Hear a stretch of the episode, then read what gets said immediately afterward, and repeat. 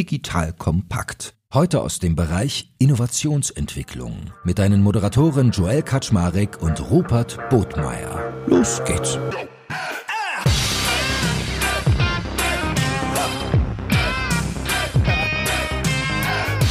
Hallo Leute, mein Name ist Joel Kaczmarek. Ich bin der Geschäftsführer von Digital Compact und heute habe ich wieder den lieben Rupert Botmeier an meiner Seite. Rupert rede ich ja regelmäßig darüber, wie sieht es eigentlich beyond Amazon aus? Also der E-Commerce der Zukunft jenseits von Amazon, was kann da eigentlich noch kommen? Und zum anderen, by the way, wichtige Hörempfehlung an dieser Stelle, der liebe Rupert macht mit Stefan Wenzel auch einen großartigen Podcast, den wir gleich zum Anfang sicherlich auch mal aufgreifen werden, der nennt sich Zwei mit Schuss, da hier wärmstens empfohlen, weil er gleichermaßen witzig und analytisch tiefgängig ist, was ich sehr, sehr schwer zu realisieren finde und deswegen bin ich Fan der ersten Stunde.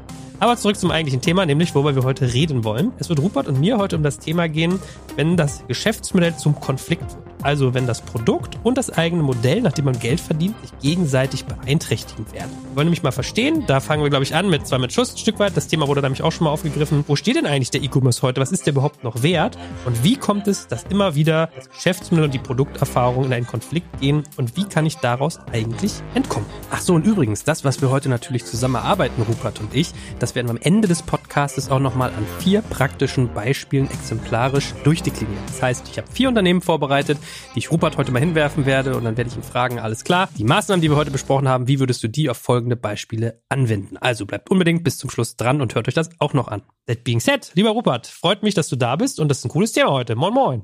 Cool, vielen Dank, dass du wieder dabei bist, Joel. Komm, wenn ich hier schon dich abfeiere, Werbung oder ein Podcast, äh, sag mal einen Satz noch ganz kurz zu eurem Zwei mit Schuss mit Stefan. Was schießt ihr euch da in die Birne? Ist das hier immer Bacardi Cola oder Whisky Sour? Was gibt's da? Ja, du bringst es schon voll auf den Punkt. Und zwar wollen wir auch tiefe Analysen über die digitale Echokammer machen. Also welche Business-Themen poppen aktuell auf von tieferen Analyse? Ist ChatGPT das neue Google? Bis zu aber auch harte Diskussionen über die E-Commerce, aber immer auch mit einem Augenzwinker, mit humoristisch, dass die Leute einfach sagen so, es war echt unterhaltsam, hat Spaß gebracht und ich habe richtig was gelernt. Das ist der Anspruch. Da bist du ja schon beim passenden Thema. Fangen wir mal an. Ihr habt ja eine spannende, sag ich mal, Hypothese aufgearbeitet in eurer ersten Folge auch bei Zwei mit Schuss, die ich finde, die heute auch nochmal gut reinpassen würde. Nämlich, was eigentlich der E-Commerce noch wert ist. Da hast du ja einen Artikel aufgegriffen gehabt und vielleicht magst du noch mal ganz kurz nacherzählen, worum es dabei ging, was die Logik dahinter war. Da ging es eben darum, dass die Investmentbank Jeffries sich mal das Geschäftsmodell Amazon mal näher angeschaut hat. Ne? Und zu dem Zeitpunkt, als sie es bewertet hatten, war Amazon ungefähr 1,2 Billionen wert und haben einfach die einzelnen Geschäftsmodelle einfach zerpflückt und dem jeweiligen Geschäftsmodell einen gewissen Wert gegeben. Das heißt also, von diesen 1,2 Billionen Wert von Amazon haben sie 8 Milliarden dem Cloud-Geschäft zugeschanzt, ne? also das klassische AWS-Modell, wo du selbst hosten kannst. Dann ungefähr 333 Milliarden dem Werbegeschäft, dann 41 Milliarden ihrem eigenen Abo-Geschäft. Naja, und wenn du das halt dann zusammen summierst, ne, da kommt dann irgendwie raus, naja, aber dem klassischen Nukleus, mit dem Amazon groß wurde, also dem Handelsmodell, den haben sie sagenhafte 0 Euro an Bewertungen zugeschanzt, so nach dem Motto, ja, irgendwie, das war der Kern, der Ursprung, damit sind sie groß geworden, aber eigentlich ist es im Grunde nichts wert. Und das ist natürlich eine harte Diskussion. A, wie kommen sie da drauf? Und B, äh, was bedeutet denn das für den Handel? Ne? Weil die ja gerade an der Börse stark abgestraft wurden und dann ein großes Gejammerer ist im E-Commerce so ungerechtfertigt. Nüchtern gesehen muss man aber einfach mal festhalten, das Handel an sich, das bringt Spaß, ist eine tolle Sache, aber es ist keine intelligente Art, Geld zu verdienen. Ne? Du hast hohe Investments, hohe Risiken, du musst haufenweise Ware einkaufen,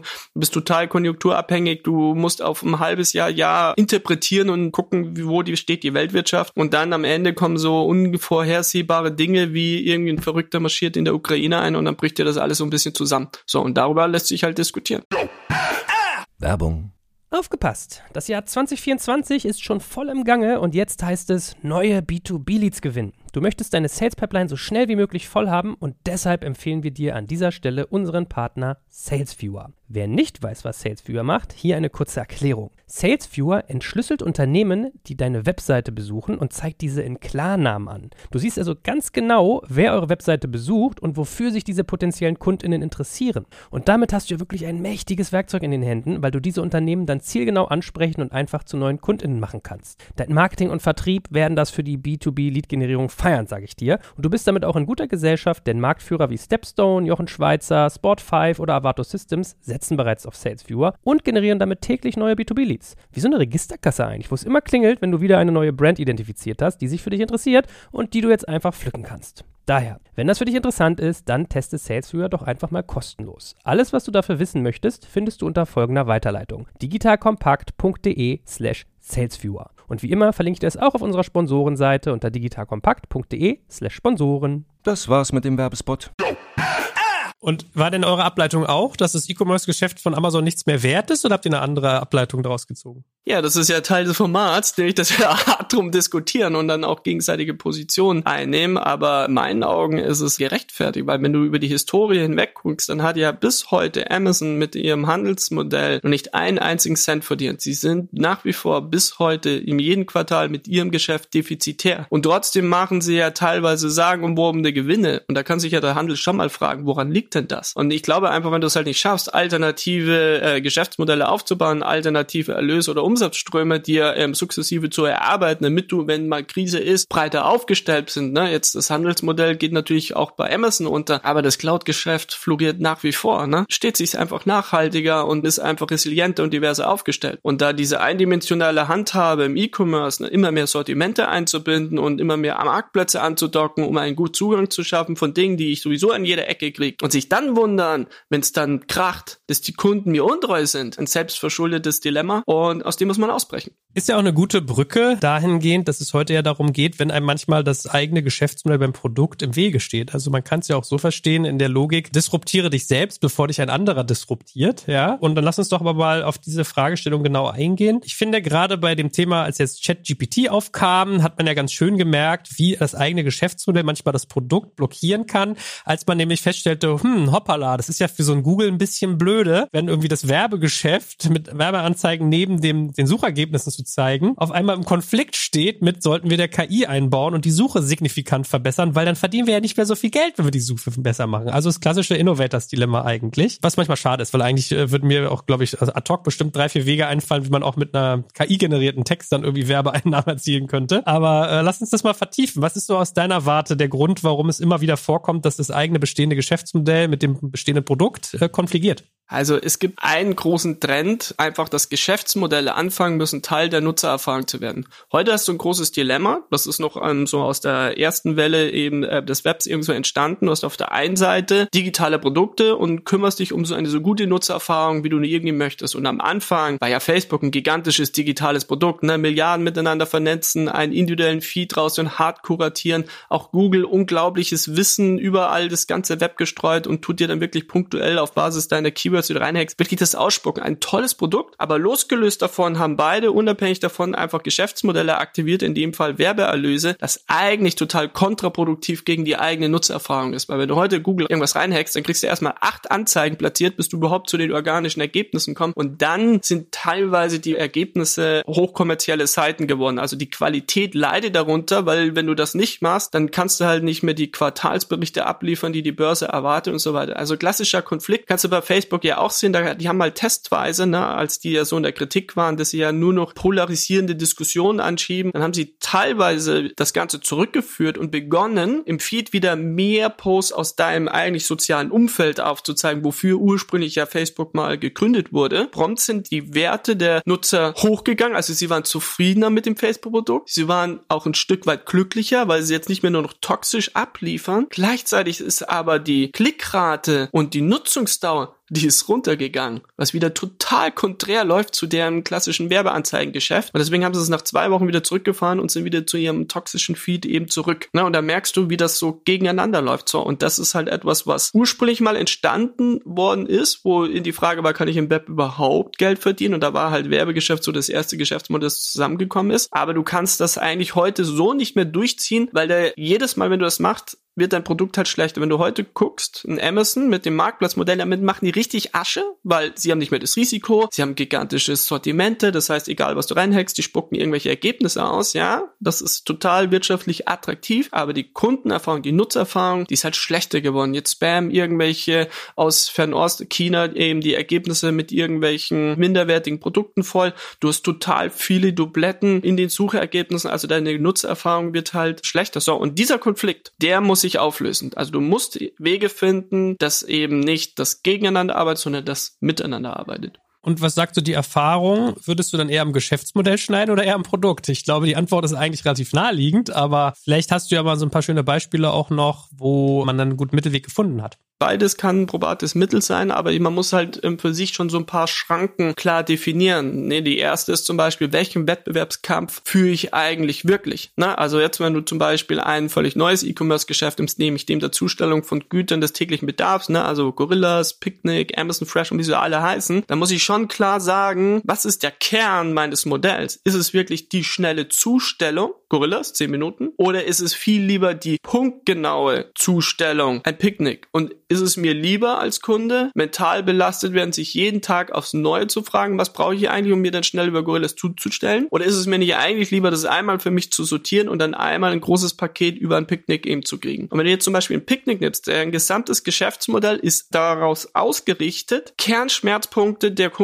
zu lösen. Erstens, den Leuten ist, gerade wenn sie Essen einkaufen, eigentlich eine punktgenaue Zustellung viel, viel wichtiger, weil sie tagsüber arbeiten müssen, weil sie die Kinder haben. Und wenn du sagst 1855 und das Ding ist Punkt 1855 da, dann ist es ein Riesengewinn und es ist mehr wert, als es ist dann innerhalb vielleicht zehn Minuten da, wenn ich gerade einen Impuls habe. Dann haben sie als zweites ganz klar gelöst, normalerweise, wenn du einen Großeinkauf machst, dann fast steuerst du ja nicht nur eine Station an, also den Edeka, sondern oftmals steuerst du mehrere Stationen an. Du fährst erst zum Aldi, kaufst da günstig ein, dann gehst du noch zum Edeka, dann gehst du noch zu deinem Metzger, dein Bäcker deines Vertrauens und dann hast du eigentlich drei, vier Stationen. Also haben sie on top ein Plattformmodell gemacht, wo sie all diese lokalen Händler vor Ort mit integriert haben und Teil eben ihrer Bestellerfahrung mit integriert haben. Also sie sparen mir auch noch irgendwie diese Fahrten an drei, vier Stationen und so weiter. Ne? Und da merkst du, obwohl der Trend ja immer Asset Light, nicht zu viel investieren, lokale Lager, nur mit einem Fahr Fahrradzustand ist ja viel attraktiver, BWL-technisch, haben sie sich nicht beirren lassen, haben trotzdem ihre zentralen Lager aufgebaut, haben trotzdem ihr Plattformmodell auf aufgehört, Partner nur deswegen reingenommen, weil es ein Mehrwert ist und nicht, weil sie sagen, jetzt wollen wir 1000 Joghurtsorten auflisten statt 100. Und da kannst du sehen, wie Teil, Logistik, wofür Markenzahlen, Plattformmodell, wo Marktteilnehmer da einnehmen, Teil trotzdem deiner Nutzererfahrung werden kann und wie das halt zusammen addiert, dann einfach ein Problem klarer löst, wenn du es klassischerweise E-Commerce technisch ausnimmst. Das ist für mich ein super Beispiel, wo du guckst, welche Geschäftsmodelle aktiviere ich noch, Plattformgeschäft, Logistik, wie kann es Teil der Nutzererfahrung sein und in welchem Wettbewerb befinde ich mich wirklich, da kann man eine Menge von lernen. Also wenn ich es jetzt mal rückübersetze für mich, wenn das Geschäftsmodell und das eigene Produkt miteinander in Konflikt geraten, ist jetzt mal der erste Teil deiner Antwort, dass man beim Produkt eigentlich genau hinschauen muss, welches Bedürfnis befriedige ich bei meinem Kunden und meiner Kundin, in welchem Teich schwimme ich eigentlich, also wer ist quasi mein Wettbewerb und wie bedient der das, wo kann ich punkten. Da sind wir doch wahrscheinlich aber auch ein Stück weit an dem Thema, ich würde es jetzt mal so Nukleus nennen oder Value Proposition, also was ist eigentlich der Kernwert, den dein Geschäft leistet. Der muss, glaube ich, sehr relativ klar sein und dann musst du das Geschäftsmodell daran so andocken, dass dieser Wert eigentlich nicht konfligiert wird, vermutlich, oder?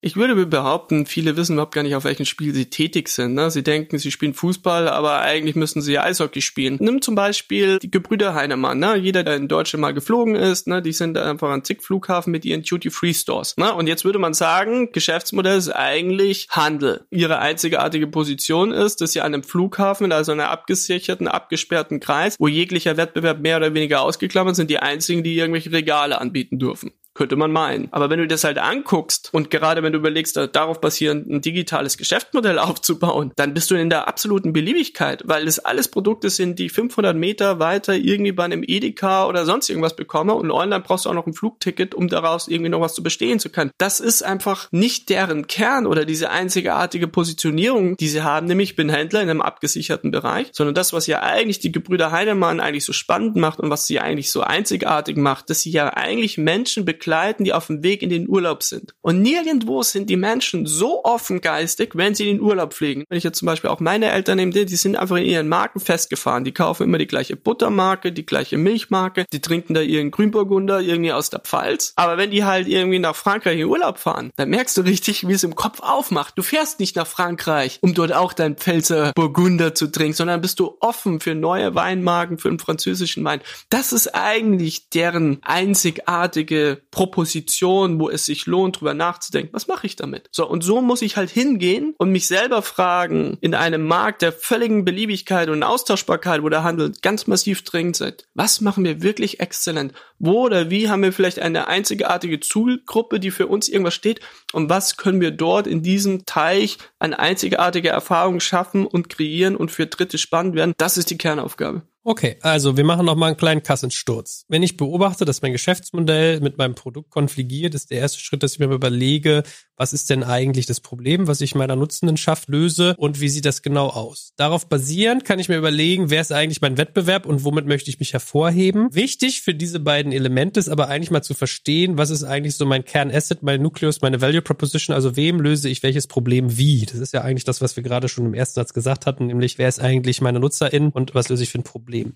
Jetzt finde ich nochmal spannend zu verstehen. Man hat ja, wenn man sich mit solchen Themen auseinandersetzt, einen Blick nach hinten und einen Blick nach vorne. Es gibt ja schon eine gewisse Firmen- und Unternehmens-DNA, die da ist, sei es jetzt von der Kultur oder auch vom Produkt oder wie man da hingekommen ist. Und dann ist ja aber spannend zu betrachten, was kann ich davon denn mitnehmen und was nach vorne integrieren? Weil es ist ja nicht so das, was wir gerade beschrieben haben, dass man sowas von der grünen Wiese plant, sondern in der Regel gibt es schon eine gewisse Legacy. Hast du da ein paar gute Überlegungen zu? Man muss halt einfach zurückgehen, wo kommen wir eigentlich mal her? Warum wurden wir eigentlich mal gegründet? Was ist das, was uns täglich bewegt und wo wir einfach unsere Mission drin sehen? Ne? Also zum Beispiel die Schuhkette eben zum Norde aus Münster. Ich weiß nicht, ob du schon mal in der Innenstadt von Münster waren, aber da haben die sozusagen ihren Flagship Store und die haben damals sozusagen die Idee, einen Schuh zu kaufen in dem stationären Handel wirklich völlig neu interpretiert. Du gehst in diesen Laden, du hast das Gefühl, du bist im Kino. Ne? Also die haben im Grunde die Regale sehen aus wie eine Kinoleinwand, wo die Schuhe präsentiert werden die haben in der Mitte wirklich die bequemsten Sessel, die ich je in einem Store irgendwie erlebt hatte, wo ich auch die Rückenlehne zurückgehen kann. Ich setz mich hin, dann kommt jemand und fragt so, ey, was wünschen Sie sich? Warum sind Sie hier? Wie kann ich Ihnen helfen? Dann sagt sie, ja, das und das ist mein Thema und dann kommen die und dann gehen die halt weg und wie auf dem Silbertablett zeigen die dir halt dann drei, vier Empfehlungen und sagen so, ich glaube, das könnte ganz gut passen. Ne? Also die nehmen dich ernst, die fragen dich wirklich raus, die machen daraus wirklich ein Erlebnis und das ist so weit, das ist halt die Festival, dass da Busfahrten aus dem Umland Umland bis teilweise 200 Kilometer weit es wirklich zu einem Happening ist, dass dann einfach eine Gruppe an 50, 60-Jährigen in die Münster Innenstadt gekarrt werden, um dann da eben zum Nordestore reinzugehen. Und der Kern ist, wir setzen alles daran und wir wollen dir schon beim Eintritt in unseren Store dir das Gefühl geben, wir möchten für dich den perfekten Schuh sein, nicht den Schuh, den wir am meisten dran verdienen, Trendsetter, sondern wir wollen dich kennenlernen und wir wollen dir den Schuh eingeben, der wirklich zu dir passt. Online war es ja lange Zeit so, dass sie halt dieses klassische E-Commerce-Geschäft haben, ne? lauter Kategorien, wo du nach Marken lange Produktlisten machst, schöne Listen, ne? also auch tolle Auswahl in Schuhen, aber diese Mission kam lange Zeit nicht rüber und jetzt sozusagen in dem Zuge haben sie völlig neue Strategie online gemacht, wo wir sagen, so diese Grundmission, den perfekten Schuh anzubieten, die müssen wir neu interpretieren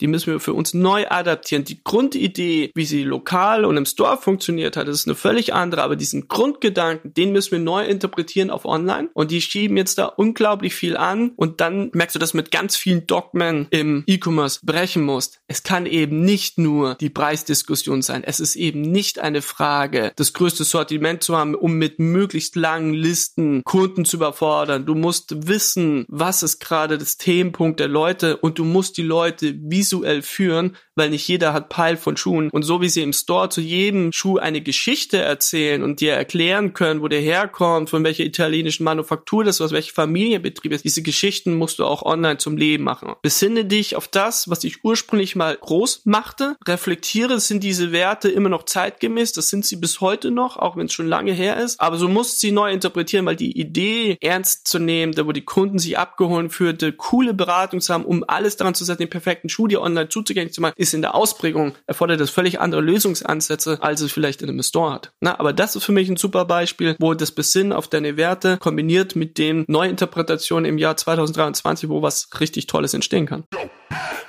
Ihr Lieben, hier ist Joel von Digital Kompakt und Leute, es vergeht, glaube ich, keine Woche, wo mir Sven Weizenegger, der Moderator von unserem Hackers-Podcast, nicht begeistert von seinem Job bei der BWI erzählt. Mal berichtet er mir von seinem Besuch beim Eurofighter, mal spricht er über den Austausch mit Generälen und Top-Politikern oder einfach von der Agilität in seiner Organisation ganz allgemein. Also, der macht kräftig einen auf dicke Hose, also habe ich mit den Jungs und Mädels von der BWI mal gesprochen und möchte dir das Unternehmen als unseren Partner ans Herz legen, wenn du selbst im Cyber- oder Tech-Bereich aktiv bist oder sein willst. Die BWI ist nämlich eines der größten IT-Service-Unternehmen in Deutschland und unterstützt die Bundeswehr bei ihrer Digitalisierung. Eine wichtige Aufgabe ist die Einführung von Innovationen in der Truppe, aber das Aufgabenspektrum ist auch noch sonst total breit von Beratung über Realisierung bis zum Betrieb. Jetzt denkst du, was heißt das denn genau? Wir sprechen hier von einem IT-Service-Unternehmen, das wie gesagt die Bundeswehr bei seinen Digitalisierungsprogrammen unterstützt. Und das aber auch Innovationstreiber mit eigenen Innovationseinheiten wie dem Cyber Innovation Hub der Bundeswehr und Inox, dem BWI-internen Innovationsteam ist. Du merkst, das BWI ist ein attraktiver Tech-Arbeitgeber, der als hundertprozentige Bundesgesellschaft in der Rechtsform einer GmbH das Beste aus zwei Welten bietet. Auf der einen Seite eine hohe berufliche Sicherheit mit wichtigem Purpose und gleichzeitig aber auch viel Dynamik in der Umsetzung. Wenn du also auch so begeistert wie Sven zur Arbeit gehen möchtest, dann schau dir das BWI jetzt einfach mal selbst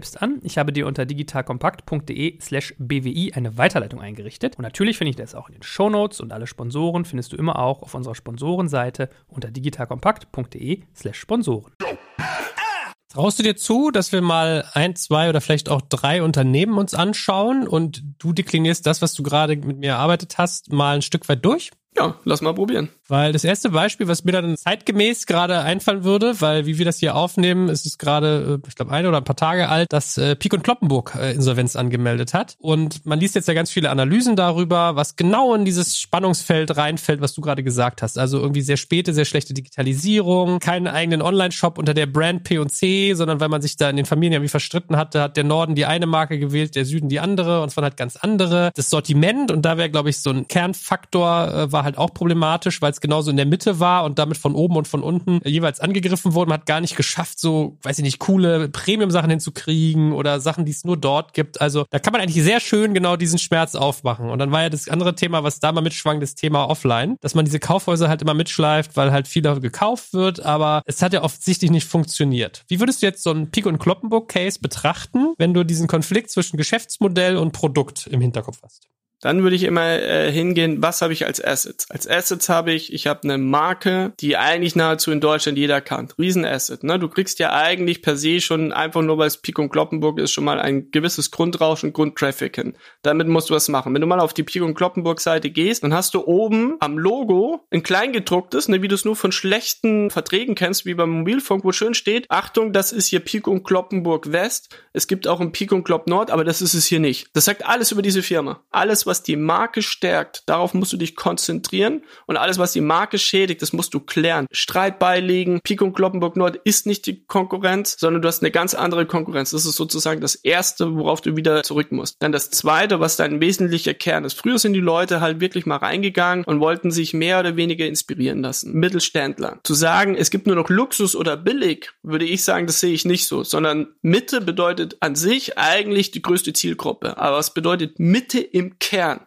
Ist Mitte im Kern nur ein Preissegment? Ist das nur ein Markensegment? Was treibt die Mitte wirklich um? Und was sind so deren Kernbedürfnisse? Auch in Modefragen wirklich reinzugehen und das tiefer zu schürfen und für sich rauszuarbeiten, das halte ich für eines der essentiellsten Machten. Aber wenn alle nur noch sich auf reif und billig zu konzentrieren, dann bedeutet das ja trotzdem, dass eine riesige Zielgruppe weder sich reich leisten kann, noch billig sich leisten können und trotzdem bedient werden will. Aber auf deren Kernessenz einzugehen und tiefer zu schürfen, was treibt jemanden rum, der irgendwie ein klassisches Angestelltenverhältnis hat, netto seine 2000 bis 3800 irgendwo verdient und irgendwie in Modefragen nicht wieder der letzte Honk aussehen will. Was treibt diese Person wirklich an? Und das für sich rauszuarbeiten und dort dann einen einzigartigen Service anzubieten, das wäre sozusagen der Kern, worauf man aufsetzen müsste und dann eben hingehen müsste, wie man das neu interpretieren kann. Ich kann dir mal ein Beispiel geben. Ne? Wir hatten ja schon einige mittelständische Unternehmen im Modesegment unterwegs und alles, was die getroffen hat, war, das war der Kern von dieser Mittelstandsmarke, war jetzt nicht Pik und Kloppenburg, aber eine andere, nämlich, dass ihre Zielgruppe Berührungsängste hat eigentlich mit Modetrends. Die sind in diesem Dilemma, sie wollen eigentlich modisch sein, aber haben eigentlich Angst vor dem Thema. Sowas findest du nur raus, wenn du tiefer rein analysierst. Und darum ging es, deren Kern war es also, zu, für sich zu definieren, wie nimmst du diesen Menschen, die eigentlich modisch sein wollen, aber keinen Peil von äh, Mode haben und Angst haben, wie ein Clown auszusehen, wie nimmst du denen diese Angst und diese Berührungsängste? Und dann gehst du halt raus und überlegst dir, wer löst heute eigentlich Berührungsängste herausragend gut? Und wie machen die das? Wie schaffen die Vertrauen und wie geben die Menschen Mut? Da gibt's tolle Beispiele. Und das Beispiel, was damals genommen wurde, war dann wirklich, dass du zu jedem Outfit hast du einen digitalen Assistenten hinzurufen können und der hat dir auf normalen Deutsch, nicht in irgendwelchen Fashion-Bullshit-Bingo, dir erklärt, warum ist dieses Outfit cool? Und was von dem hast du höchstwahrscheinlich sowieso in deinem Kleiderschrank? Und probier's doch mal zu Hause aus. Wir sind sicher, dass du vom Spiegel in deiner kleinen geschützten Zone das richtig ausschauen kann. Und der hat dir in fünf Schritten für normale Menschen erklärt, warum das cool ist und was man machen kann. Hat dich an die Hand genommen. Und das war nur eines von fünf weiteren Beispielen, um das zu lösen. Und das dann für sich als Proposition wahrzunehmen, zu sagen, ist eigentlich eine attraktive Zielgruppe. Und da haben wir die Möglichkeit, was Einziges abzuliefern. Das wäre jetzt so meine Schnellinterpretation des Ganzen. Ne? Ja, ganz gut. Also äh, für die geneigten ZuhörerInnen, äh, der Rupert weiß nicht, welche Firmen ich ihm jetzt gleich noch um die Ohren haue. Ich habe jetzt mal vier aufgeschrieben, mal gucken, wie weit wir kommen. Die zweite ist eine, die steht jetzt beileibe nicht so mit dem Rücken zur Wand wie Tick und Kloppenburg. Und zwar, ich bin die Tage durch den äh, S-Bahnhof Friedrichstraße gelaufen und dann habe ich auf einmal so einen Erdbeerladen gesehen von Karls. Diese Erlebnisdörfer, die man normalerweise, sollte es ja irgendwie begonnen. Dann hat man ja angefangen, irgendwie Shops zu bauen. Man kennt diese Erdbeerhäuschen, die teilweise immer so an U-Bahn-Stationen stehen oder an, an Supermärkten am Erdbeeren verkauft. Und da entsteht so ein ganzes Universum und ich war ganz verdutzt, als ich auf einmal die wahrscheinlich teuerste Fläche, die man sich so vorstellen kann, in einem fucking S-Bahnhof gesehen habe mit dem Krams. Wenn du jetzt mal äh, Geschäftsmodell und Produkt siehst, also das ist ja auch so ein Geschäftsmodell, was sehr stark davon lebt, dass es so sehr anfassbar ist und irgendwie Family, kommst du vielleicht aber auch in so ein Knirschen rein, dass du auf einmal dir über solche Sachen Gedanken machen musst. Wie würdest du jetzt als Karls dir über das Thema Product trifft auf Geschäftsmodell Gedanken machen? Wir reden ja hier mal über digitale Modelle, ne? Die haben ja schon ein analoges Geschäftsmodell für sich super gefunden, ne? Die verkaufen ja diese Erdbeerhütten im großen Stil. Dann haben sie die irgendwie einen Vergnügungspark gemacht und dann on top verkaufen die halt so ihre Erdbeeren. Das sind die ja, ich sage jetzt mal analog schon ziemlich divers aufgestellt, ne? Das ist für mich ein super Beispiel, wie man es machen kann und wie man das vielleicht auch machen kann, ohne online sein zu müssen. Online würde ich behaupten, müsste man es aber noch ein bisschen anders interpretieren. Man könnte dann sozusagen, okay, diese Grundidee, soziale Anlässe zu schaffen, die könnte man ja auch auch auf das Thema Erdbeerhof adaptieren und könnte man über, wir kochen zusammen über mehrere Familien unseren Erdbeerkuchen, wir machen zusammen einen Erdbeersalat und vor allem, was ja die große Chance ist, ist ja zu sagen, Erdbeeren ist ja eines der wenigen Sachen, die eigentlich den meisten Kindern schmecken. Gleichzeitig, rote Beeren gehören zu den gesündesten Dingen, die du eigentlich essen kannst als Mensch. Also Menschen, junge Kinder, Familie an gesunde Ernährung heranzuführen, daraus ein Happening zu machen und nicht zu sagen, das isst du, weil es gesund ist, wo jedes Kind so, toll, wir erleben zusammen als Familie etwas, wir funken uns mit den anderen zusammen, danach essen wir gemeinsam Kuchen, du machst daraus was, ne? Und dann stärkst du die Marke, du kannst ein digitales Erlebnis schaffen, du kannst kleine Masterclasses hinzumachen, um eben den perfekten Erdbeersalat zu machen, kriegst eine Schritt-für-Schritt-Anleitung, so dass es auch jede Familie eben bekommt, machst verschiedenste Variationen. Und so könnte man diese Grundidee, was diesen Erdbeerhof hier ausmacht, eine digitale Note hinzugeben, eine digitale Interpretation, weil die haben ja Glück, weil die reiten auf mehreren Trends, Science, nämlich es geht um Ernährung. Es ist aber etwas sehr Soziales. Jeder kann sich wahrscheinlich erinnern, als kleines Kind mal auf so einer Erdbeerplantage gewesen zu sein, um mit der Oma das einzusammeln und danach hast du dann irgendwie deine Erdbeermarmelade bekommen. Es hat was sehr Soziales und dann irgendwie daraus irgendwie was zu quicken, das wäre mein Ansatz, wie ich daran gehen würde. So, und zwei habe ich noch für dich. Jetzt wieder Problemfall. Im Dezember 22 insolvent gegangen leider äh, Keller Sports. Bei dir eigentlich auch mal ein sehr gern zitiertes Beispiel, weil schönes Loyalty-Programm, intelligent gemacht. Was würdest du so im Nachhinein sagen, wenn du Geschäftsmodell und Produkt bei Keller Sports mal ins Verhältnis setzt? Ich war ja immer großer Fan von Keller Sports. Ich bin's immer noch. Aber ich bin nicht Fan von deren Online-Shop, den ich schöner finde als die anderen, aber er bleibt beliebig, weil am Ende des Abends hast du ja trotzdem da deine Jogging-Sachen vielleicht besser kuratiert, aber es bleibt halt dadurch immer austauschbar. Was ja Keller Sports so einzigartig gemacht haben, die hatten halt drumherum auch im Grunde ein Loyalitätsprogramm gestrickt. Das war Keller Smiles, heißt das. Und was da so genial war, da haben sie dich eben nicht belohnt, wenn du eingekauft hast, so wie es alle Loyalitätsprogramme machen. Du kaufst, kriegst kriegst Punkte und so weiter, sondern die haben dich belohnt, wenn du Sport machst. Also die haben den Sinn und Zweck, warum du zu Kellersports gekommen bist, das haben sie belohnt. Also und dann haben sie sozusagen wöchentliche Challenges ausgerufen, also wer rennt die fünf Kilometer in dieser Woche am schnellsten und dann wurden über deren guten Verbindungen im Grunde Drittdienste dort eben angedockt, ja, von Runtastic, Nike Plus und so weiter und so fort und dann konnte halt jemand, der in München seine fünf Kilometer rennt, im Wettbewerb gehen über jemanden, der seine fünf Kilometer in Hamburg, Stuttgart oder Mainz rennt. Und die zehn schnellsten haben dann extra Punkte bekommen bekommen und die konnte ich wiederum dann wieder einlösen. In meinen Augen hatten die eigentlich eine einzigartige Proposition gefunden. Die haben verstanden, worum geht's hier eigentlich. Es geht nicht darum, einen Turnschuh ähm, zu kaufen. Es geht eigentlich darum, jede Woche zweimal in der Woche laufen zu gehen. Ich hätte halt da versucht, noch viel stärker auf dieses zweite Modell umzuschwenken. Ich hätte das noch konsequenter vorangetrieben und ich hätte alles dran gesetzt, in unvergleichbare Wettbewerbssituationen reinzukommen. Also wenn du jetzt zum Beispiel guckst, Lieblingsbeispiel von mir, Blackmagic Design, die haben eine richtig gute Schnittsoftware für Filme gemacht aber die müssen sich gegen richtig krasse Unternehmen behaupten, ne? Mit einem Apple Final Cut, mit einem Adobe Premiere, also wirklich absolute Platzhirsche. Da hast du zwar trotzdem eine tolle Software, aber all das, was die Software kann, können die anderen auch. Und da war es halt dann wirklich darum, dass sie diese einzigartige Positionierung, die in Apple halt äh, meinetwegen hatte, Software, Telefon und so weiter, auf Film übertragen und haben im Grunde das perfekte Equipment dazu zusammengestellt. Also wenn du zum Beispiel eine Software kaufst, kriegst du ein kostenloses Schnitt-Hardware-Gerät, um eben den perfekten Workflow zehnmal schneller zu machen, als wenn du es klassisch automatisch machst. Also haben sie eine eigentlich hochkompetitive Situation gehabt, nämlich Software, die bei allen gleich ist, haben sie dem ein Element hinzugegeben, das sie wieder weniger vergleichbar macht, weil ich diese Hardware dazu bekommen habe. Und ihm gesagt, mit Software wollen wir eigentlich kein Geld verdienen. Bei Keller ist noch viel mehr auszuspielen, Keller Smiles in den Mittelpunkt zu rücken und das zu deren Kern zu machen und da einen Online-Shop anzudocken. Zu dem gekauften Jogging-Schuh, den ich irgendwie mir hole, einen digitalen Coach mitzugeben, der mir zeigt, wie ich optimal laufe, der mir die perfekten Routen in meiner Umgebung aus aussucht, der mir hilft, meine Leistungsziele zu erreichen.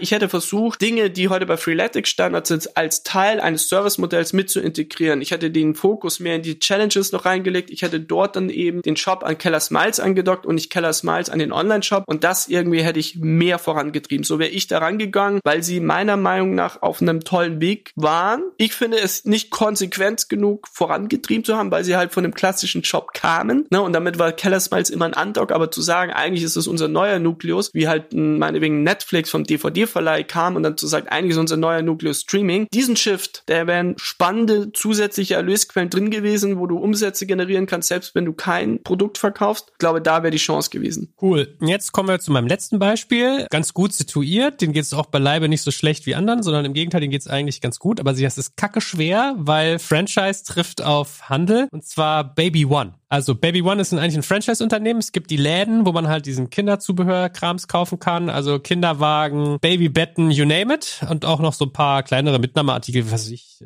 Tipptoy-Bücher und solche Geschichten findet man ja da, glaube ich, auch. Aber halt mit einer gewissen Schwierigkeit versehen, wie man es ja so aus dem klassischen Cases kennt mit Franchise. Wie bildet man da online ab und dass sich das nicht konfligiert? Rupert, übernehmen Sie. Weißt du, was mich da schon immer genervt hat und was ich nie verstanden habe?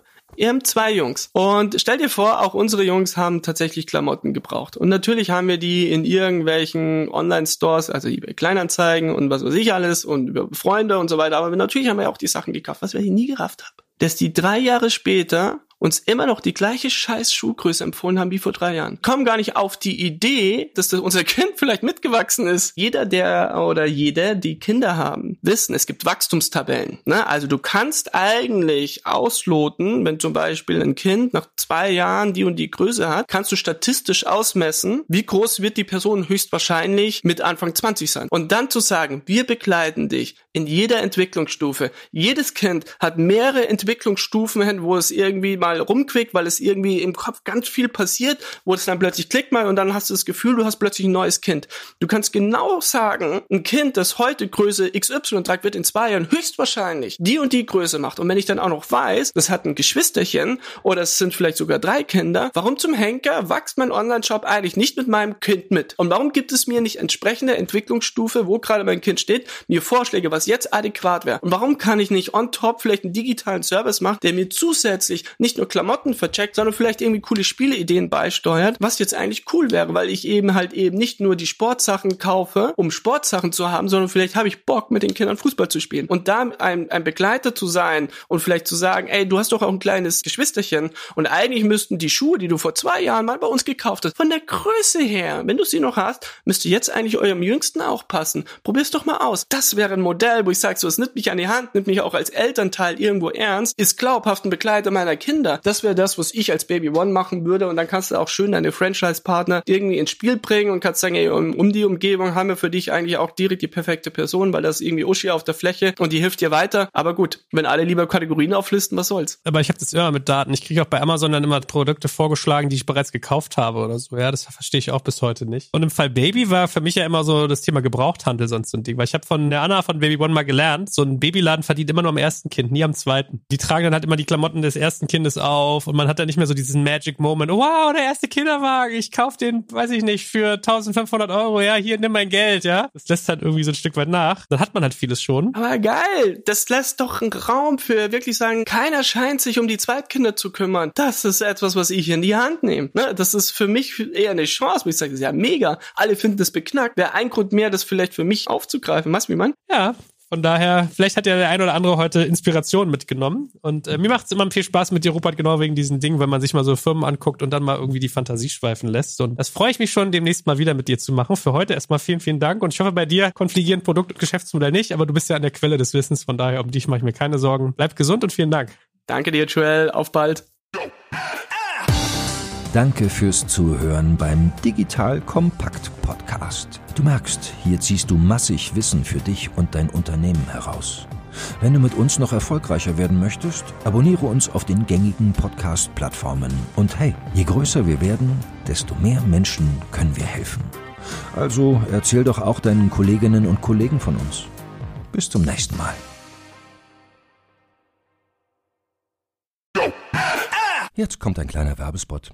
Aufgepasst! Heute gibt's Werbung in eigener Sache. Wir wollen dich nämlich besser kennenlernen, weil viele hören Woche für Woche unseren Podcast und dabei wissen wir gar nicht immer, wer genau diese Leute sind. Und natürlich wollen wir ja aber wissen, wer du bist, um unseren Inhalt auch an deinen Interessen ausrichten zu können. Und um das zu ändern, habe ich eine Umfrage vorbereitet. Dort kannst du uns erzählen, wer du bist und wofür du dich interessierst. Und was du davon hast, naja, ich meine, je besser wir dich kennen, desto besser können wir unseren Podcast an deine Bedürfnisse anpassen. Und dann spreche ich auch keine Werbung mehr für Penispuppen und Online-Casinos ein, wo dich womöglich ganz andere Dinge interessieren. Nein, kleiner Spaß und trotzdem, du tauscht fünf bis zehn Minuten deiner Zeit gegen viele Stunden noch bessere Unterhaltung und Tiefenwissen in der Digitalwirtschaft. Klingt für mich nach einer Win-Win-Situation und geh doch also daher mal auf die Seite digitalkompakt.de/slash Umfrage. Fülle diese nach bestem Wissen und Gewissen aus und freue dich in Zukunft auf noch besseren Content auf Digital Kompakt. Ende der Werbung.